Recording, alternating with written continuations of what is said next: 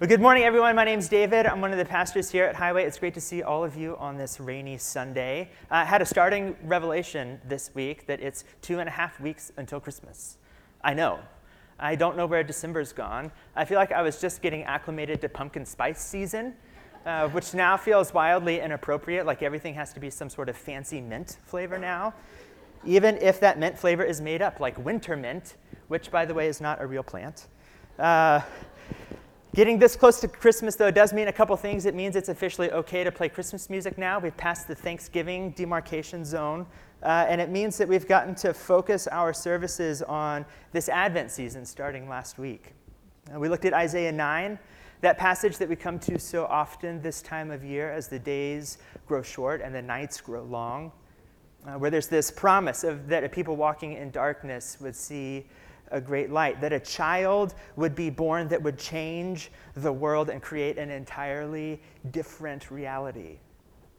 That a kingdom of justice and peace would come through this baby who would be our wonderful counselor, our mighty God, our everlasting Father, and our Prince of Peace. And this week we're starting our Advent series in earnest. Now, this time of year always poses an interesting challenge for teaching and creative arts pastors. Uh, there's this drive for like, what's the new rev on a Christmas series? Is there perhaps some new angle through film or through literature or through current events? Can you perhaps map Mary and Joseph's journey to Bethlehem onto Elsa and Anna's journey into the unknown? Only an act of true love can thaw a frozen heart. Think about it. I love the creative process. It's important and it's good to find new and relatable and inviting ways into something that, if we are not careful, can actually start to become over familiar, to reclaim some freshness to things that are so true, so profound, so beautiful, and yet through repetition and through time can start to lose their influence and their impact. It's like we can gain an unwanted immunity to things that are actually really important to remember. And so, this Advent season, we wanted to come back to this question Why? Why did Jesus come? Why step into human history? Why the incarnation? Why Emmanuel? And the answers may be familiar, but they are as true as they are beautiful. The reconciling of all things, the peace made by his blood shed on the cross, and to show us how to love God and to love each other, and to show us how much we are loved, God's gift to the world. And so this morning, I want to talk about Christmas presents. Not Christmas presents, but Christmas presents. You're welcome. True story, I suggested several times in a way that was mostly joking but also kind of serious that we should call this series Christmas Presents.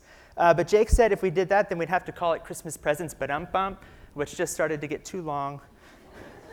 and so we landed on This Present Glory, a title that actually works really well for what we'll be focusing on in the coming weeks. The fullness of God's glory present to us through the birth of Jesus. We're talking about God's presence today. And as we do, we'll talk about this dual nature to that presence that it's big and close at the same time, that God's presence is infinite and at the same time intimate, that God's presence is divine, transcendent, and supernatural, and yet at the same time intensely personal, tangible. And we'll see that in the way that John opens his gospel, and we'll hear the way and we'll hear that in a way that Jesus navigates a moment of intense heartache. And if you hear and take one thing with you this morning, would you hear that whatever space that you're currently in, that God is with you? that in a world that tells us that we have to earn our place, that we have to be enough, that God has stepped into human history to come for you so that the fullness of his presence might be with you. As we get started this morning, would you pray with me? God, we confess the joy that comes sometimes from thinking well about things, the excitement that comes from it. But God, I pray that you would press this conversation about an experience of your presence beyond just our minds and into our hearts, into the fiber of our beings.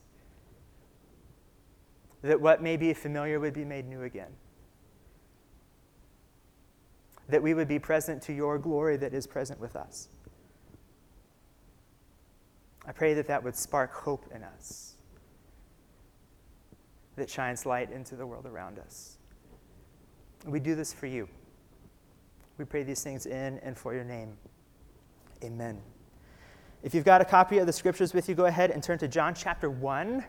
John's gospel was likely written a little bit after Matthew, Mark, and Luke, and so it varies in form a little bit. Like John's more of an artist, uh, where Mark might be more of a pragmatist. Uh, but John is deeply concerned with returning to Old Testament symbolism, connecting what would have been the familiar Jewish scriptures at the time to the life of Jesus. Because the common critique from educated Jewish scholars was that followers of Jesus thought he was the Messiah because they didn't know their scriptures. Like, if they did, they'd clearly see that he wasn't who he said that he was. And so John 1 reads kind of like a theological, oh, really? See, John wants to establish Jesus' infinite presence from the beginning of creation. To say that this is the infinite creator God, not just some rabbi from Nazareth.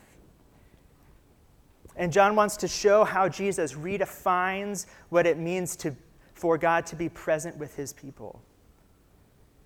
And he does it with a reference back to one of the most pivotal moments in Jewish history. There are 40 years in the desert after being freed from captivity in Egypt a time when God was visibly, tangibly present with them through a pillar of cloud by day and a pillar of fire by night. Would you take a look with me at John 1, starting in verse 1? In the beginning was the Word, and the Word was with God, and the Word was God. He was with God in the beginning. Through him all things were made. Without him nothing was made that has been made. In him was life, and that life was the light of all mankind. The light shines in the darkness, and the darkness has not overcome it. In the beginning was the Word. And John's doing two things here that are really important. He is saying that Jesus is infinite from the beginning, direct quote, hyperlink back to Genesis 1 and the creation of the world. And then he calls Jesus the Word, capital W. What's with that? In the Jewish tradition, we see it even reflected in the scriptures. There was, there was a way of thinking about God that personified God's attributes, gave them three dimensionality. God's name goes forth in justice and righteousness. God's wisdom calls out from the city walls and at the city gates in Proverbs 1. And John is saying something really specific about Jesus here that Jesus is the Word. The Greek word logos, which means the divine wisdom of God, the divine wisdom of God that ordered the universe in creation, infinite and the divine wisdom of God that ordered daily life through the Jewish law intimate. Jesus is the Word personified. That he was with God and was God from the beginning, and in him was life, and that life was the light of all mankind, and there is not a darkness that can overcome it. And John continues on, referencing John the Baptist, who came before Jesus to prepare the way, a reference pulled straight out of Isaiah 40 about a voice crying out in the wilderness to prepare the way for the Lord. See, this is a really sophisticated response to the critique that to be a follower of Jesus, you must not really understand the Hebrew scriptures. And John's going to take it another step. He writes about how the light came into the world and even though the world was made through and for that light, the world didn't recognize it. But the light came anyway.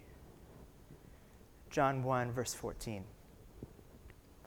The Word became flesh and made his dwelling among us. We have seen his glory, the glory of the one and only Son, who came from the Father, was full of grace and truth. Slight detour. Speaking of Christmas presents, are you all familiar with those LOL pets and dolls? They come in this sphere shaped thing all wrapped in plastic. Creates a lot of trash, but it's a pretty genius idea because it's like 10 gifts in one. As you unwrap the plastic, you keep getting little accessories or a water bowl or a baby bottle until you get to the doll or toy that's inside. And the more you unwrap, the more there is to see and enjoy, the richer the experience. And John 1:14 is like that. It's another sophisticated passage in an Old Testament reference that for many folks, first experiencing this passage, it would have been like humming a familiar melody. See, the word dwelling is the same translated word as tabernacled. It's a massive hyperlink back to Exodus 33 and 34 when Israel was wandering around in the desert and God gave them His word, His law, and the Ten Commandments that were then kept in the tabernacle, the tent of meeting, where God's presence, the fullness of His glory, was with His people. John saying that Jesus is the new that. The fullness of God's wisdom and law and the fullness of God's glory in tangible, present form. John 1, continuing on in verse 17. The law was given through Moses. Grace and truth came through Jesus Christ. No one has ever seen God, but the one and only Son, who is himself God and is in closest relationship with the Father, has made him known. See, no one's been able to see the fullness of God's glory until Jesus showed up. And John's doing this incredible overlay on Exodus 33 and 34 here. And I'd really encourage you this week to read those chapters and then read John 1 1 to 18 and look at the symmetry. Unwrap another layer of the gift. Here's just a sneak peek. This isn't my grid.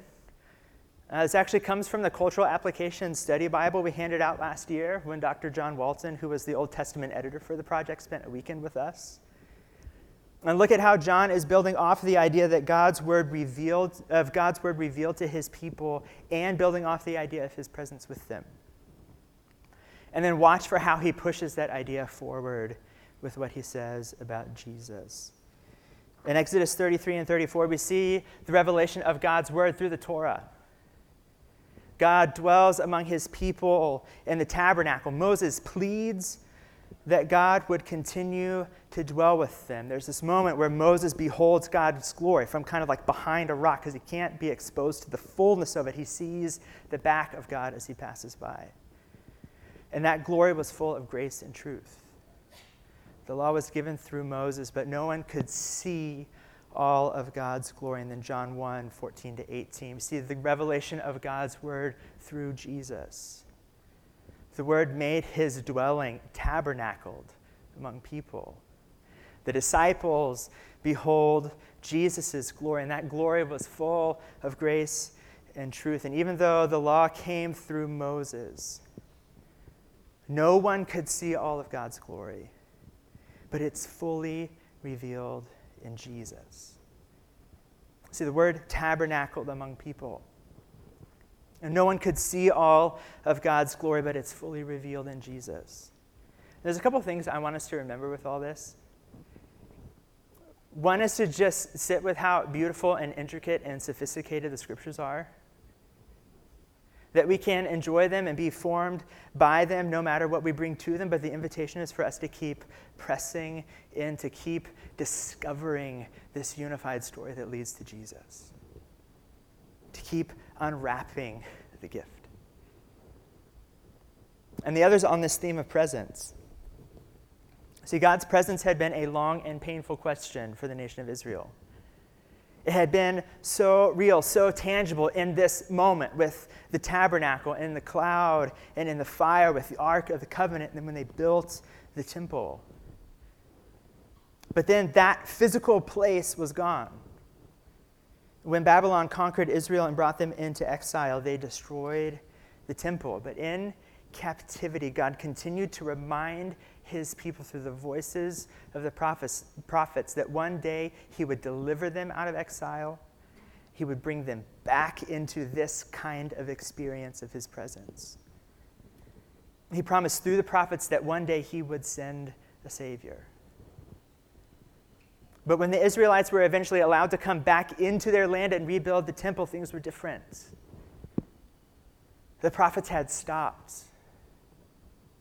God was silent. And in that silence, questions start to come up. Where was God? Would God speak again? Would God show up again? Or had God abandoned them? And after 400 years of silence, that's a long time. After 400 years of silence, light shines in the darkness. That Savior God had promised came in the person of Jesus, the one who the prophet said would be called Emmanuel, which means God with us.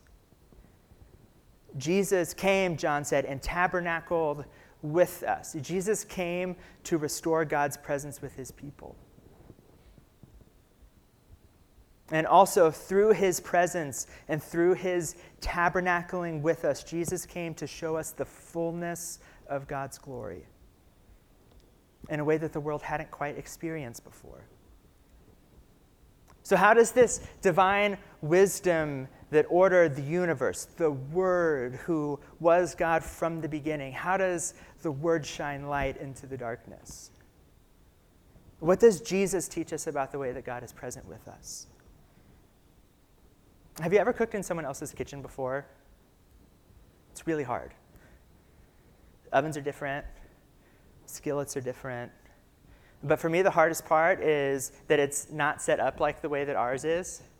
And so, what usually happens is I wind up spending like five minutes looking for something like kitchen twine, uh, which really means I spend three minutes looking for it. I get frustrated, call Brittany over, lament that there is no twine, and then she finds it in half a second. Experiencing God as present with us, I think, feels this way sometimes. And the question of God's presence was a long and painful one for the nation of Israel, and it can be for us too. And I think part of why that is, is because we've got really strong notions of where God's supposed to be. What's supposed to happen when God is present? How the kitchen's supposed to be arranged. And we see God's presence in good things. We see God's presence in forgiveness. We see God's presence in reconciliation, in justice, in safety.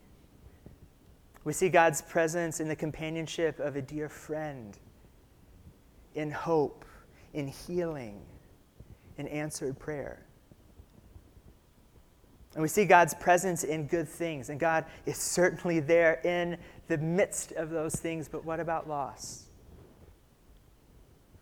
What about grief? What about the brokenness of addiction? What about the chaos caused by sin? What about sickness or hunger or injustice or pain? What about depression or anxiety?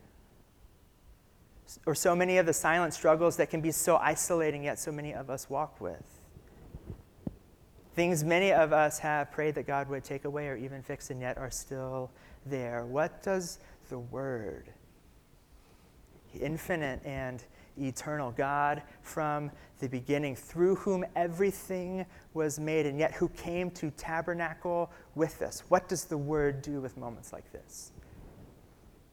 How does Jesus interact with heartache? What does he show us about how God is present with us? What the fullness of his glory is like in those moments? I only have time to pick one example today, though there are many. It comes from John chapter 11. Jesus is out in the wilderness with his disciples when messengers come with, to him with news that a dear friend is sick. Subtext dying. Please come now. It's been at least a day's journey from the village of Bethany where Lazarus lived with his sisters Mary and Martha, and it'll be, it'll be at least another day's journey back. Lazarus might have already died before the message even got to Jesus. And when word gets to Mary and Martha that Jesus has finally come, Martha runs out to meet him. And Mary's following the Jewish custom of at least one family member staying at the home to be with the guests who had come to mourn with them. And so Martha goes with a message.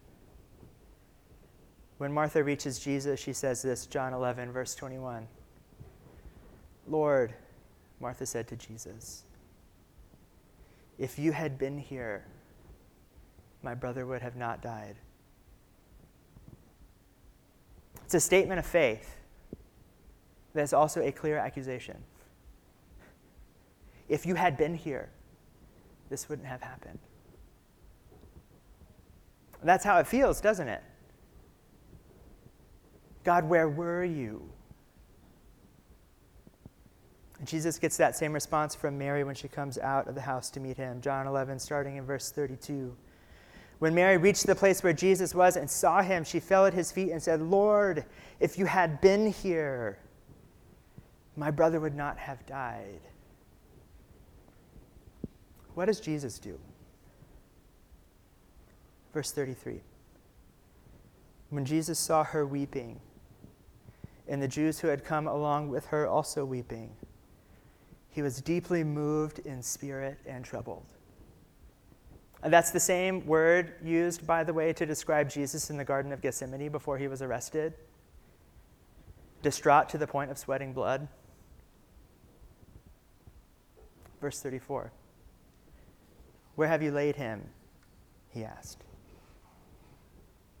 Come and see, Lord, they replied. Verse 35 Jesus wept.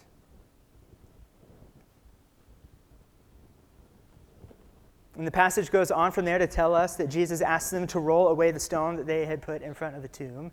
And everyone's freaked out. It's going to smell terrible. Lazarus has been dead for four days. His body's starting to decompose. Well, they roll the stone away, and Jesus says, Lazarus, come out. And he does. What a miracle. How sure those gathered around must have felt that God was with them in that moment. That the infinite and eternal God of the universe really had taken on flesh and bone to dwell among them, was with them, had the power to raise Lazarus from the dead.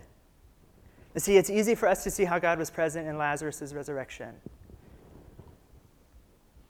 But I want us to see how he was present with Mary and Martha in their grief that he entered into their sorrow with them, that he grieved the death of their brother in the same way that he would one day grieve his own. That in their assertions of his absence, he never left them.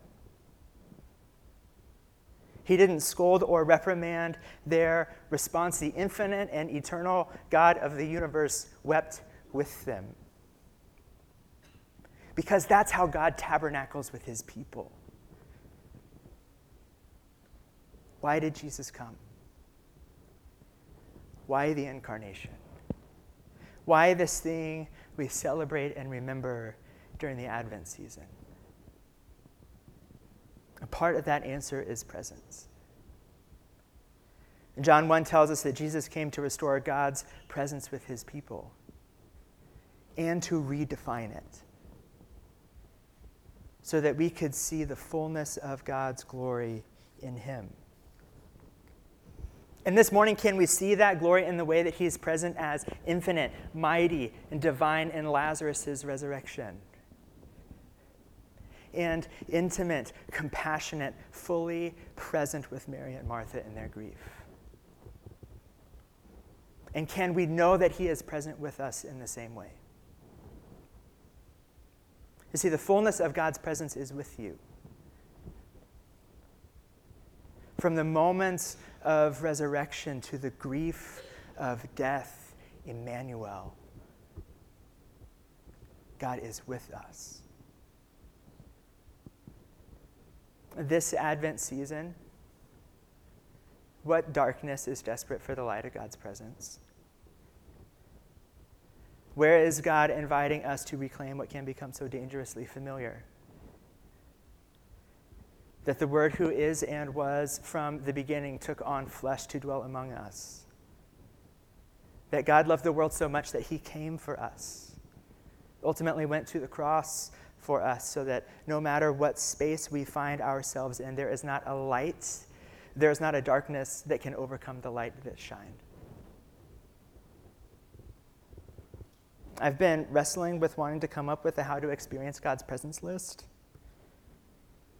That seems like a natural way to try to be practically helpful. Do this thing. Think this way. Pray like this. That actually doesn't quite seem to be in line with what the scriptures we've looked at today are saying, though. And so I want to leave us with a question instead. The psalmist writes this in Psalm 139 Where can I go from your spirit? Where can I flee from your presence? If I go up to the heavens, you're there. If I make my bed in the depths, you are there. If I rise on the wings of the dawn, if I settle on the far side of the sea, even there your hand will guide me. Your right hand will what? hold me fast.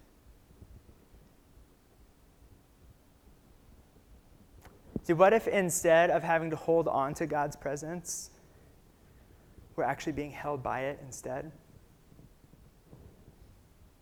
In the grip of fear, in the darkness of sin, in the sorrow of loss, in the chaos of addiction, in the pain of loneliness, in the despair of shame, or even the callousness that can come with familiarity? What if instead of trying to hold on to God's presence, it's holding on to us? Present with us, shining light into the darkness that the darkness cannot overcome. Jesus came so that the world would know God's presence this way. This Advent season, with the simple and beautiful truth of Emmanuel, God with us, take hold of us lead us to a joy that sustains in any circumstance and a peace that surpasses all understanding. Would you pray with me?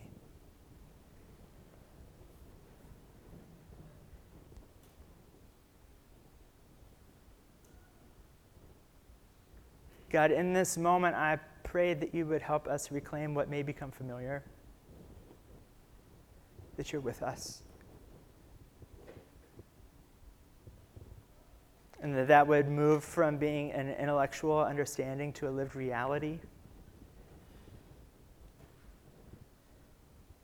That we would marvel at the wonder that the all powerful, almighty God of the universe came and dwelled among us entered into the human experience.